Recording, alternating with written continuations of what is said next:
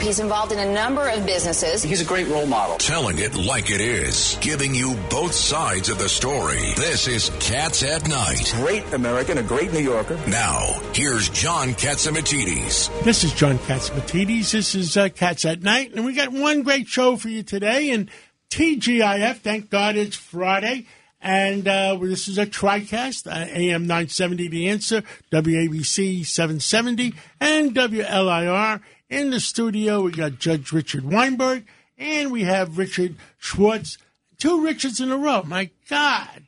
Richard Schwartz used to uh, be an advisor to uh, to uh, uh, Mayor Giuliani, and you were a deputy editor at the Daily News or something, weren't you? Editorial page. Editorial editor. page. My God. Yeah, Richard is, a one, Richard is a one person think tank.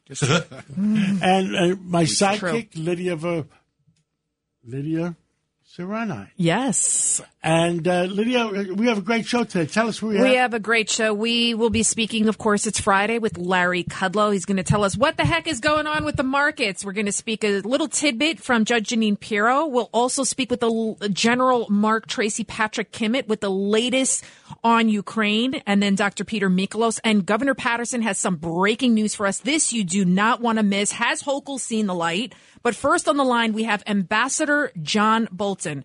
H- Hello, Ambassador. Hi, how are you? Glad to be with you. Uh, Ambassador, there's so many things happening. Uh, uh, you know, America wants to hear your voice and get an update of what the heck is going on. Uh, we even hear that uh, Putin has uh, talked to Erdogan and has made some proposals, and we hear that. On the other hand, we hear Putin is moving some of his troops or some of his tanks from Moscow down to the Ukraine. What, what, do you what do you hear, Ambassador?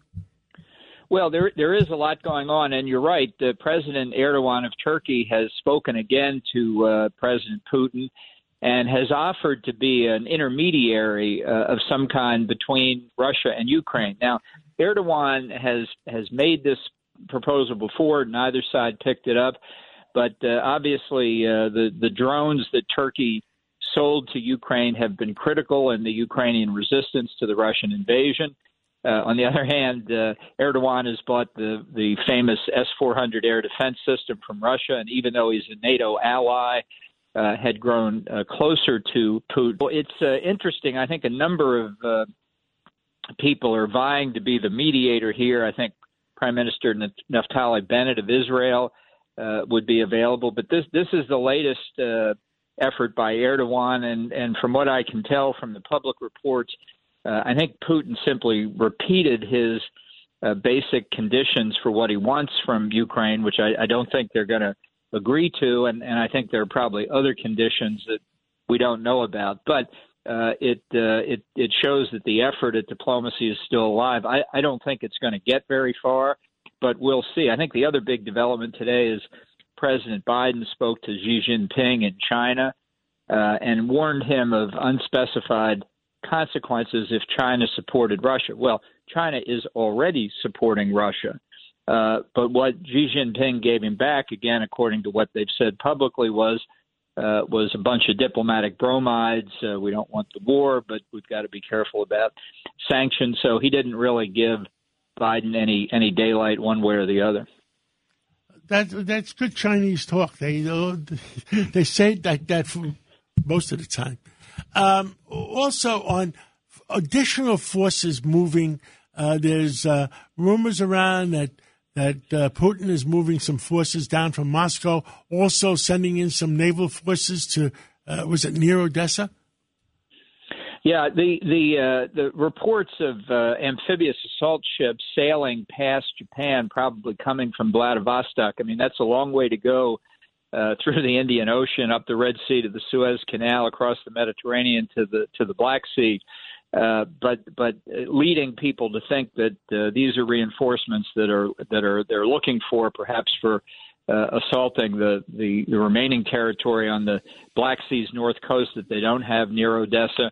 We also hear about troops being recruited from Syria uh, to come and fight in uh, in Ukraine. And I tell you, they're they're not going to take a week off to get a course in the Geneva Conventions either on their way in. This is going to be pretty brutal. But I think it's also true, uh, as you were saying, that other Russian forces are being moved toward Ukraine, despite building up 150,000 or so on the border before launching the invasion. Obviously, has not been enough. And Putin, I think, clearly is signaling he thinks he's got time before Western military aid to Ukraine can be deployed to put new troops, new resources in, and try and turn the tide of battle. Ambassador Bolton, now, according to the BBC, that Vladimir Putin discussed his terms for ending the war in Ukraine with the Turkish president. Are any of those terms uh, feasible? Is it possible?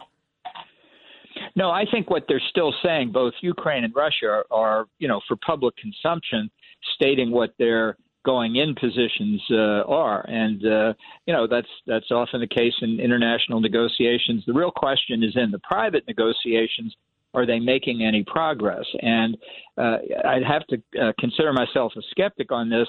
I think the Russian military has been so uh, embarrassed by its failure performance here that Putin cannot really give up much diplomatically. He's got to do something to restore the reputational damage done to the Russian military. I'm afraid through some kind of military success, whatever we define that to be. And by the same token, for different reasons, the, the Ukrainians have put up such stiff resistance. What what is Yeltsin really proposing to compromise away here? I think he's in a very difficult position himself. So you put those two together, I don't see in the near future much coming from the diplomacy. There's a Ambassador Richard Weinberg.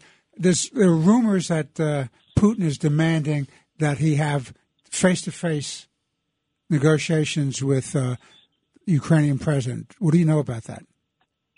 Well, you know, it's interesting because Zelensky, uh, before the war started, and a couple times since then, had said, "Look, let's just sit down face to face and talk about this." What's Putin afraid of? And I, I don't think, honestly, Putin's afraid of very much. Uh, I'm not sure when you get the two leaders together like that that it's more than a political ploy on either side. I don't think they'd move each other. I think this is a complicated, difficult question, and uh, the usual rule of diplomacy is you don't put your big guy on the line until you've got something pretty much worked out. You don't want to you don't you don't want to risk uh, uh, losing face or, or hurting their reputation. But look, this is an unprecedented situation. It, it may work out that way. Ambassador, anything else you want to tell the American people? Well, I'm afraid that uh, this is, we're we're in for a grind here, and I think for anybody who cares about the the terrible uh, harm being done to the Ukrainian people, think about giving to things like the Polish Red Cross and those who are dealing with the terrible refugee crisis. Uh, uh, Samaritan's Purse, uh, Franklin Graham's organization, a lot of people doing very necessary work, and I, th- I think the need is enormous over there. Well, Ambassador Bolton, thank you so much for uh, your update to all the American people, and uh, uh, we hope there's a solution soon, and uh, we'll catch up again real soon. Thank you. Okay, John. Thanks for having me. Thank you. Okay, uh, let's get. Uh, well, I mean, that's a. You know, every day you hear something new in, in Ukraine and you wonder what's true and, and what's not. And there's reports that Putin fired eight generals and I don't know. Well, I, we have a general coming on uh, later. Uh, we're going to ask him if he did fire four generals or four got killed or something. Mm. We we have to get find out exactly what's what's going on. Absolutely. Uh, now we're calling uh, Governor Paterson, and uh, we have some breaking news that uh, he spoke to Governor Hochul last night. And uh, um, do we have Governor Paterson on the line yet? They're calling him right now. So yesterday, Governor Hochul had announced this 10 point plan. And Richard Schwartz, you know about it as well as you, Judge Weinberg, a 10 point plan that she's going to put into the budget about amending bail reform. Now, John, maybe you can explain why put it in the budget. We're putting it in the budget because that way nobody can say I voted for it or against it I voted for the budget. Whatever was in there was in there. And that's exactly how they I passed mean, that's the how first. they fool. That's how right. they fool the citizens of New York. That's that, how they got. That's the how they got it done the first time around. Exactly right. First time around. Breaking news, WABC. Now we got Governor Paterson with that breaking news. We understand that you had a conversation last night with Governor Hochul. Tell us all about it, or tell us what you can, Governor Paterson. Well, I had a conversation with her. It was at an event for her, so much of the conversation was heard by others. So I wouldn't call it really one to one, but I distinctly got the impression that she's been looking to address this issue for a while. She's just looking for the right time to do it. Obviously, the budget is being negotiated by herself and the two leaders, both of whom don't seem to want to talk about the subject much these days. So she seemed very comfortable with the uh, information coming out yesterday and very comfortable with the fact that it would be in the budget. Now, when it passed in 2020, uh, just to correct the record, it passed before the budget passed. It was just a regular vote on the issue because there were overwhelming majorities in the Senate and Assembly, and they passed the bill reform bill we have, then signed by Governor Cuomo. So, in other words, we do have the, the list of the people uh, in 2020 that voted for the bill. Oh, absolutely, John. Oh, because uh, we've been told by many of uh, uh, state senators and state assembly people, oh, it was part of the budget bill. we, we didn't vote for it. it. Well, John, if you remember, you interviewed me in February of 2020. That was six weeks before the budget passed. And that bill was already law. It had already been signed. So I think it's just that people start equivocating, and when they're in a process that other people don't know that much about, they'll tell you anything. But I'm telling you that it's on the record who voted for it and who didn't. Well, me and you always tell the truth. Let's do the research. Let's get a. Uh, uh, uh I can't say that, that word. Let's get an S list. an S list. Uh, then we called it a suspect. A suspect list. an S list. Then we called it a blacklist, and we said how can we call it a blacklist? Uh, does blacklist mean mean bad? we I mean, haven't figured that out yet, uh, Governor Paterson. I, I mean, it was two years ago. It was before COVID. Perhaps I'm wrong. Maybe that's when they put it in the budget at that time and everyone knew it was going to go through, but I distinctly seem to remember. Well, we're going to do the research, and maybe huge... by Monday we'll find out the truth. Okay. Yeah, I thought it was in the way, 2019 budget Uh, the bottom line, yeah. the bottom line is Richard Schwartz. The bottom line is nobody knew about it until it was passed. Yeah, that's why I thought nobody knew about no it, and they just shoved it through. Right. And well, uh, oh, in order to take cover, they put it into the budget bill. That's what I was told. And the first yeah, time I was one of them because when you mentioned it to me on your Sunday morning that's show, right. I didn't really know that much about it at the time. And it's about the only time I've ever been interviewed by anyone when I'm like, holy wow, how did I miss this? but uh, this is a serious issue, and, and this was the most serious. This was the most serious thing they passed in in the last two three years. So, Governor Paterson, you said you got the distinct impression that she'd been wanting to do this for so long. Why did you get that impression? I got the impression because her whole demeanor was that of relief. Mm. That, in other words, now uh, you know, she's kind of at peace with herself. Remember, the Kathy Hochul who served in Congress uh, would never have voted for that bill. And obviously, she can't be the Kathy Hochul from a Buffalo congressional seat and win a New York State gubernatorial race. However, um, there are ways to pick your spots, and timing is everything. And right now, there hasn't been a significant objection to it. So whatever she did – to get folks to calm down up there. I, I think that's really quite an. Well, I, I, think it's your influence, the judges' influence, my influence. That we're out there yelling. Uh, take your choice. Keeping keep 2.8, 8.5 million New Yorkers safe, or worry about 3,000 violent criminals. I mean, yeah, and this is consistent with how she's been on on other issues. But you know, sometimes you you get put in a position where you're not able to fight back. You don't have the resources at the time. But I will say, probably some of the information that's come out about Lee Zeldin's candidacy in the general election, and even before that, the possibility of Andrew Cuomo running for governor and challenging her, um, actually opens the door for her to go where her heart probably was all along. Governor, does, did she give any indication of where the legislature is on this issue? Is she confident that she can get it through? Uh, she didn't really talk about that. Um, and the question that you all resolved before I even came on which is what part of the budget bill would it be? And I would suggest it would be in a bill where everyone gets something out of it and everyone hates other parts of it. And that's what they call negotiation. It's also what they call the big ugly. Governor Paterson, thank you uh, for calling in. I heard you're under the weather a little bit. Well, get better and have a great weekend. Okay, well, uh, listening to the show is making me feel better already. All right, Aw, thank you. we miss Uh, you. Let's do this. Uh, uh, let's do this. I um, talked to Jeanine Pirro before, and we have a little bit. We're going to be uh, talking to her more on the weekend on Sunday, but we have a little tidbit from my discussion before with uh, Judge Jeanine Pirro. Let's play that uh, that conversation. Judge, I understand the New York Times has reversed itself, and they admit that that laptop did belong to uh, uh, Hunter, Hunter Biden. Yes, the New York Times actually reversed themselves. And isn't it amazing? They reversed themselves, what is it, 14 months after it came out.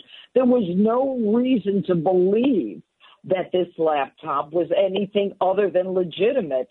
And the shame of all of this is that the New York Times was able to, uh, it, that it took them 14 months and that they were excoriating everyone who talked about the possibility of it being real. It was Russian disinformation, which is an agenda that they've been that they've been arguing and an argument that they throw at the wall every time we come up with something that we think is true. If it doesn't match their agenda or the the the the the, the, the ideas of the Democrat Party, then it's Russian disinformation.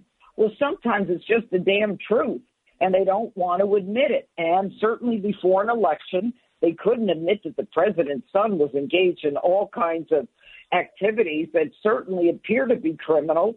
And, uh, you know, now there's talk that Hunter Biden may be indicted for tax evasion. Are you kidding me? With all the stuff on that lot, laptop, tax evasion? Is that the way to, you know, to, to appease the crowd? I think it's outrageous, and I think it's a sad commentary on what's going on.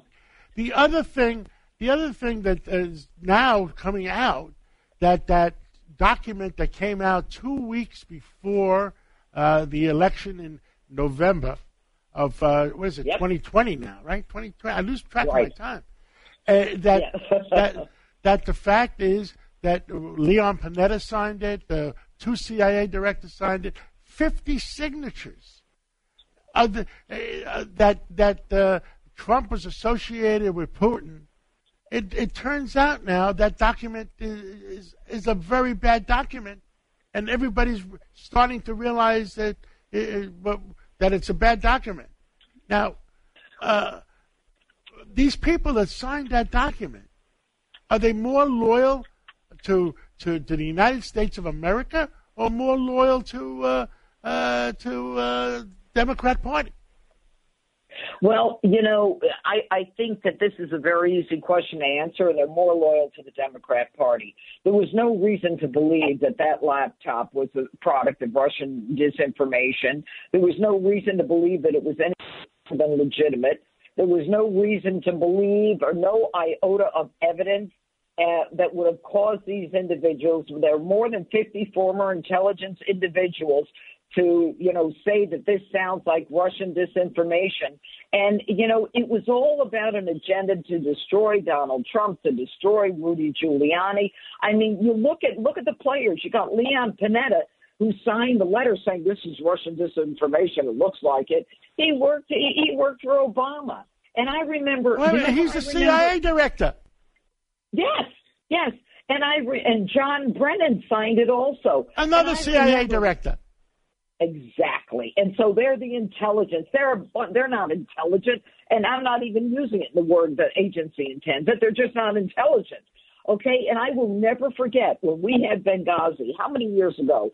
When Obama was running for the second time in 2012, and Leon Panetta said, "Oh, we couldn't have gotten those uh, those planes there from Northern Africa." To Benghazi in Libya. Are you kidding? From southern Italy, I mean, to northern Africa. I mean, uh, what are they? Uh, they riding on camels? No, you can fly from southern Italy to northern Africa in in a short amount of time. Leon Panetta, when I heard him say that, I said, "This guy's a political operative." I'm disgusted. And then he starts talking about with 50 people saying that uh, you know all of the all of this Hunter Biden stuff that makes Joe Biden look bad, that makes it look like Joe Biden is sending his son out to collect money from around the world so that they can live a high life, that makes Joe Biden look like he's covering for his son, that makes Joe Biden look bad and possibly will prevent Joe Biden from becoming the president of the United States. We have to stop this because we need Joe Biden and we hate Donald Trump. Wow. Wow. Yeah. And we're going to have the rest of that interview on Sunday morning on the Cats Roundtable at uh, between 9 o'clock and 10 o'clock. And that's a, a real wow that 50 intelligence officers and high ranking officials, heads of the CIA, would sign a document, and the FBI had already established there was all BS. I'm not going to say the T word, but I'm going to. Don't say it. I'm not going to say it. Okay? But uh, how about the how about the c word? How about a No. conspiracy to change the game? All right, let's do this. Um, Larry let's, Kudlow. ta- let's take a break, and we're going to come back and find out how the heck the economy is doing, and uh, where are we with Larry Kudlow, the best economist in the country. Uh, let's take that break. A common sense recap of the day's biggest stories. It's John Catsimatidis and Cats at Night on 77 WABC. Well, we're back, and uh, next we have uh, one of the country's uh, best and leading economists. Uh, we have with us Larry Kudlow. How are you, Larry? I'm great, John. How are you? Good. I'm trying to find out. This is the end of the week again. We talk every every Friday, and and the world goes up, the world goes down. Where the heck are we? Yeah, that's a heck of a good question. Actually, that you always ask me that question, and with the passage of each week, the question becomes more and more important. Um, look at. Let me just say a couple things. A very good week for stocks, but probably because the Federal Reserve did nothing but rhetoric in its meeting on Wednesday, the so-called tightening, one quarter of one percentage point. Uh, they're still buying bonds. They're still printing money. They're still reluctant to take aggressive actions like 50 basis points or 100 basis points. And I just noticed the stock market rallied on Wednesday and Thursday and Friday, and I think that had a lot to do with it. Uh, Jim Bullard of the St. Louis Fed and Chris Waller on the board are both crying out for more aggressive policies. Look at the inflation numbers uh, for the month of February, right? CPI up 8%, PPI up 10%, import prices up 11%, and the Fed raised rates by one quarter of 1%. Utterly futile. And by the way, they're still buying bonds. In fact, they're still buying mortgage bonds, even though home prices are through the roof. So I'll stop there. That's one point. And and what's happening? A mortgage uh, or, or home prices going to stay about the same, or with the rising prices of uh, of a mortgage? Mortgage is over four percent already. Will the price of the homes drop? Yeah, well, the mortgage is over four, and the inflation rate is about ten. So it's still cheap money. It's uh, you know real a real mortgage rate is minus six percentage points. So there's no reason why mortgage why home prices aren't going to con- continue. The Fed is not taking the punch bowl away. Look, some other stuff. Retail sales came out. They're booming. They're booming. They're up 18 percent over the past 12 months. Well, that's Uh, that- include, but that includes inflation. yeah. Well, that- And, and don't forget, is- I, I told uh, all, uh, I told Steve Moore, I told uh, uh, Steve Forbes, food prices over the next 45 to 60 days, 12 to uh, 20% increases in addition to where we are now. And I, I, I advised them that they have to buy their Oreo cookies because where can you get a better investment than 12 to 20% over the next 20 days, uh, over the next 40 days, 50 days? Yeah, well, uh, inflation is moving towards 10%. I prefer wheat thins myself, particularly the, the low the low calorie wheat thins, Lydia. Um, look, uh, so retail sales up 18%, about half inflation, half real. Industrial production, by the way, manufacturing was up very strong. It's about 7% year on year. Uh, but inflation is roaring. Uh, so companies are still profitable, and the Fed's not taking away the punch bowl. And as far as the, you know, that's going to be a story for a while. Um, I wouldn't bet the ranch on it because I think we're going to go into a stagflation period, and then we're going to go into recession. But the recession is not this year. The recession is not going to be this year. I agree. And uh, the, the the next big question is: I know what the Fed said, but you know the Fed has been partially politicized. So, are they going to raise rates after the election or before the election? And and be, if it's before the election, maybe it's going to be small, minuscule amounts. Well, I think I don't think midterms mean that much to the Fed. Um, you know, we got. Well, you, you're talking crazy- history. I'm talking this year. Yeah, well, history sometimes informs the Yeah. present. Look, we got rid of we got rid of Sarah Bloom Raskin. We knocked her out. She You did a great responsible- job. You you led the pack. You were the leader of the pack. Well, I And had killing some the help bill, from Pat too. Toomey, and I had some help from Joe Manchin, but we got rid of her, so that's good. Um, the others are going to get through. I don't know. One of them wants slavery reparations. Uh, you know, it's a weak Fed. There's no Paul Volcker in sight. Let's face it. But I do think, in answer to your question, that the actual inflation numbers, which are going to get worse uh, rather than easier, will force them into a much more aggressive posture, much more. And you're already seeing dissent developing uh, from the St. Louis Bank, and I think Bullard's protege, uh, Waller, Chris Waller, and the board. There'll be more of those coming. So they're going to have, their election or not, they're going to have to take a much uh, more aggressive uh, position. And then look, John, the other news is uh, Biden talked to Xi today. Nobody knows what they said. I mean, nobody knows what they said. It's a very bizarre story. And Biden is saying, you know, you better not help Russia with any additional financing or materials help. And if you do help them, there'll be severe consequences. But there's no red line in the sand. So to me, that's just meaningless rhetoric. I don't know what China's going to do, but I doubt very much whether they're going to run up against Putin. And the worst story this week, the single worst story, is the continued reports that we are very close, U.S., to a new nuclear deal with Iran. This is utter insanity. This is the worst thing I have ever seen. Iran, which hates America, which hates Israel, our staunchest ally, which hates Saudi Arabia, which is an ally. And in this deal, we're going to give a $10 billion carve out to Russia in order to build a nuclear facility of some kind in Iran. So while we're sanctioning Russia over Ukraine, We're going to give them ten billion dollars. $10 billion carve out. So there are no sanctions for this Russian construction of an Iranian nuclear plant, whether it's for peaceful uses or nuclear uses. You can bet it's going to be for nuclear war uses because it's Iran and they lie. But how in the world do you make a deal with America's biggest enemy, with Israel's biggest enemy, and give Russia $10 billion? But why, That- Larry that- Kudlow? that- why? that is that is mind boggling. why? It is Mind boggling. why you have to go and scratch, you know, ask Joe Biden, ask John Kerry, ask Antony Blinken. This is counter to America's interests, counter to our security interests, counter to our energy. And wait a second, it gets even better. We will, as part of this deal, declassify the Revolutionary Guard. These are the thugs and killers that finance Hamas and Hezbollah, and they themselves kill people uh, in the Middle East. They kill uh, Israelis routinely, Iraqis, and so forth.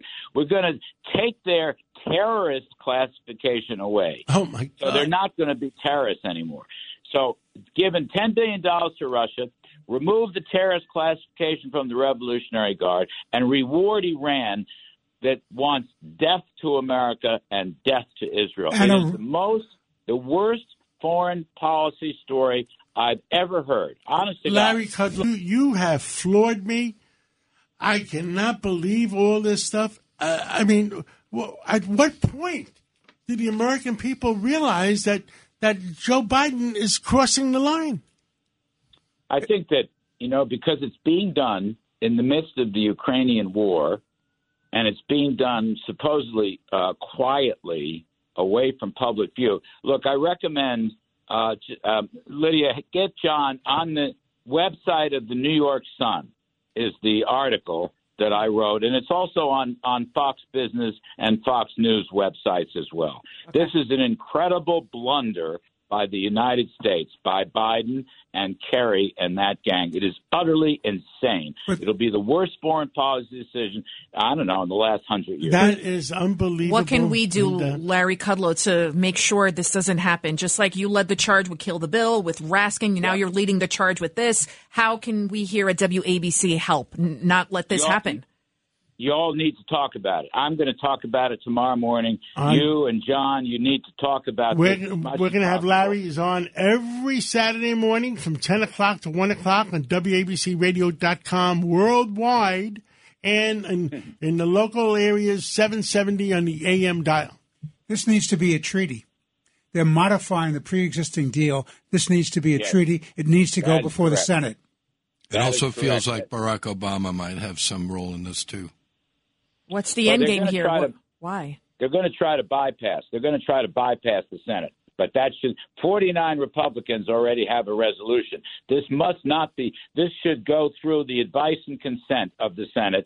And again, on the radio, kids, you got to talk about it and educate people so they'll get up in arms over. We will do it. Do your research. Uh, get the uh, the gonna, Sun gonna, newspaper. I'm, yeah, I'm going to get Larry Kudlow's we'll article. discuss it again uh, over the weekend on Monday. Absolutely, Larry Kudlow. Thank you for everything Thanks. you do. God bless you, and Thanks. I'll be listening tomorrow morning at ten o'clock.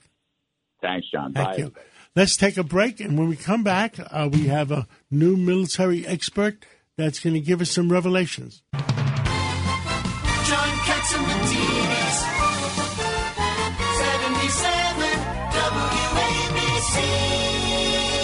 Welcome back to the John Catsimatidis Cats at Night show. We're all still reeling from that news from Larry Kudlow about the Iran deal. And now we have on the line for us uh, General Mark Tracy Patrick Kimmitt. He is a former Assistant Secretary of State for Political Military Affairs, serving under George Walker Bush. Uh, welcome, General Kimmitt. Hey, how are you? Well, we're trying to find out what the heck uh, uh Putin is up to. He's moving his military uh, from Moscow down for reinforcements, and I guess he's leaving Moscow bare.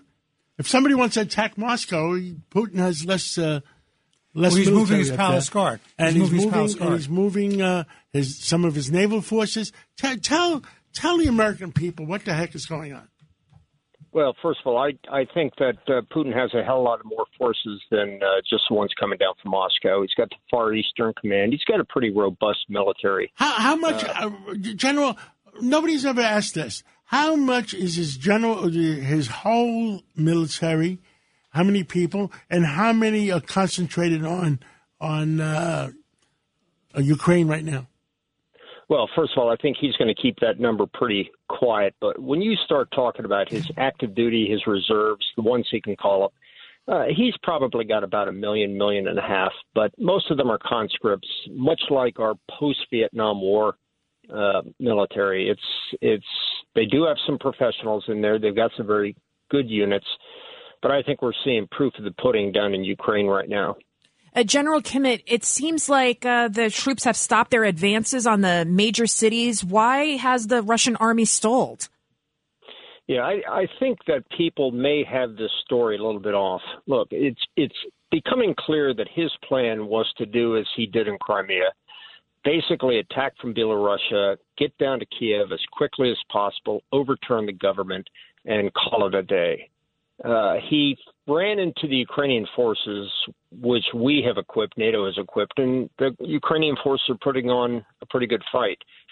So his blitzkrieg didn't work, so he's going back to the old bulldozer, meat grinder techniques that the Russian army has used in the past, which is siege warfare. You're seeing it at Mariupol. You're seeing at Kharkiv. Uh, to some extent, you're seeing it at Lviv. But I think the big enchilada is he is setting up a, eventually a siege of Kiev. They they they are slow because they're slowly and methodically encircling these cities, starting to shell them. And hoping that they'll they'll give up. Uh, that's that's certainly his end game. The, the tactic is simple and it's brutal. For a siege, you surround them, you shell them, you starve them, and if they don't surrender, then you send your troops in. And that's what we've seen so far, and I think we're going to see that uh, attempted in Kiev. Uh, General, um, uh, your opinion, uh, are they really knocking down those buildings? Are they really shooting buildings with, that are marked that, with children in them and, and everything? Or is that fake news on both sides? Uh, no, I think there's some pretty pretty convincing evidence uh, that's coming out of there that that they are again whether it's accidental, incidental, or intentional, it doesn't matter. Uh, I spent 30 years in the military, and we don't do that, and we set our tactical plans with specific restrictions in our plans that we won't come anywhere near uh, civilians, protected sites. We made mistakes a couple of times, but what I'm looking at with the Russians is this is just indiscriminate bombing with the purpose of creating terror inside that city, trying to get that city to capitulate. And to me, it's remarkable that no city of major size has capitulated or surrendered yet. General Kimmitt, my mom, she is not the most, um, you know, she doesn't have this high education. Every day I speak to my mother, she says to me, when's it going to be over? When's the war going to be over? Is it going to be weeks? Is it going to be months? Do you have any idea? Because seeing those images of the, the, the pregnant woman on the stretcher and bleeding, and then we find out she died and all these things, it's just, it's horrifying. When, when could this possibly be over? Is there hope for diplomacy? Uh, let's hope there's hope for diplomacy. I haven't seen uh, any hope yet. Uh, look, it's a, it's an axiom of war that you don't negotiate when you're winning. And in the case of the Russians right now, they believe they're winning. And unfortunately, the historical record for sieges is it's going to take a long time. If you take a look at the Russian experience, two years in Leningrad, nine months in Stalingrad, um, Grozny was a long, ugly siege, and the Russians are still assisting Bashar al-Assad in Aleppo after a couple of years. Uh, and and it is important to put this in context. Kiev is the seventh largest city in Europe. You can put Chicago, Washington D.C., and Manhattan Island inside the city limits, and there will still be extra space left over it will be the largest ur- urban combat in history. And if, unless the city capitulates, negotiations work, uh, it's going to be bloody and it's going to take a long, long time. General, this is Richard Schwartz. What is right. going on with um, Putin's inner circle? Is there a, is there a, a, loss of morale? Is he losing the allegiance of some of his key people? What are you hearing? I, I, I I, am not a mind reader. I will leave that up to the intelligence experts that, that we certainly hope are using every technical and, and physical tool they have at their disposal to figure that out. We have not, in in public domain, I've seen no indications that anybody is flinching. So there's a report out of military.com. They're claiming that Putin has already put to death four of his generals. There was another report. No, they didn't say put to death. Yeah, they, they said they died. No, they said they could. Putin killed them because he called them traitors and ate. And then, of course, there's Is other military. reports. com a legitimate. Uh... Well, that's what I'm. I want to ask the general. Has have you heard anything like this? And then there's other reports that eight generals were being detained by Putin, accused of being traitors. Uh, I, I, guess I haven't caught up on my reading. Military.com is a legitimate um, organization. They, to my memory, they also own Stars and Stripes. So people read it as a legitimate uh, uh, newspaper. And that get, the way I heard but, the original story is that the four generals that died were, were that died uh, under the U- Ukrainian shot them. Well, I'm I'm I'm always for getting enemy generals killed on the battlefield. That's that's that makes a good day for me. I heard the same thing. Yes, uh, okay. it indicates it indicates to me that these guys are watching their operations, and their operations are not going well because they got conscripts up front. That way, you've got to get the, the generals down there to kind of inflict a little bit of discipline down there to get it going. Now, Yes, you're right. they Well, were killed they're- in they're action. Stuck, they're stuck in sludge, and they're stuck. Uh, uh, those tanks are stuck, and they can't move. And I guess the. But why would the generals go down with all their stars Are showing? With all what showing? Their stars. You know, being that you're a general, I'd go there looking like a PFC. Well, but you wouldn't you wouldn't cause anybody to get up and do their job if a PFC showed up. I Yeah. think they're down there to instill discipline.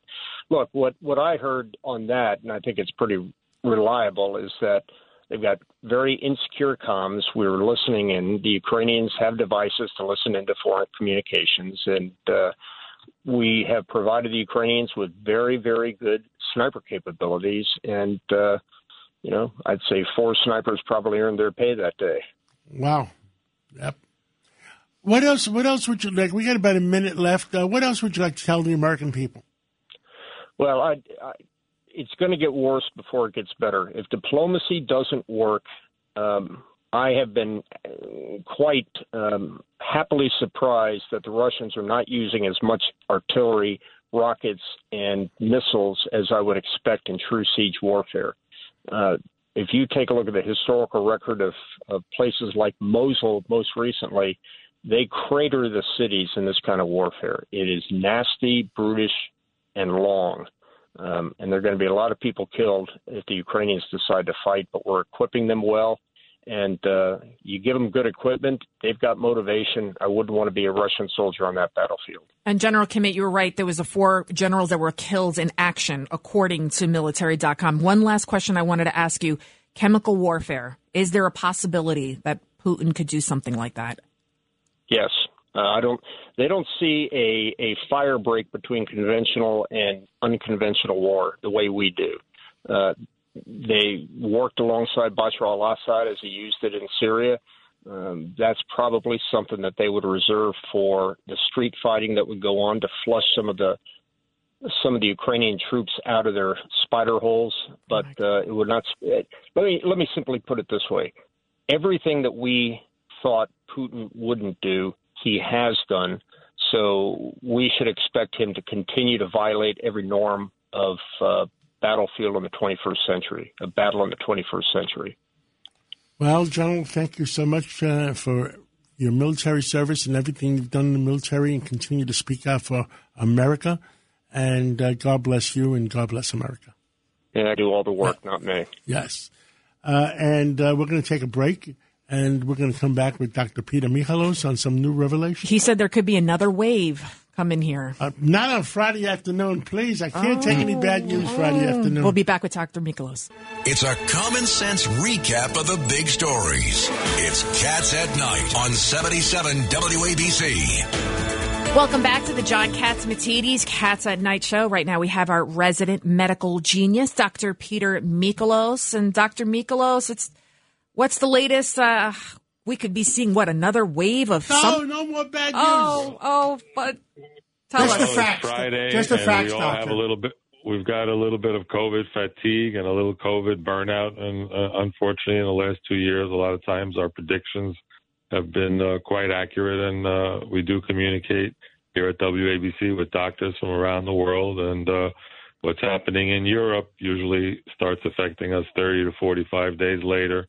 So there is a new variant called the BA.2 variant, which is an Omicron, and this subvariant of Omicron that is appearing throughout Europe. Uh, a record number of cases in Austria right now as we speak, higher than during the peak of the pandemic.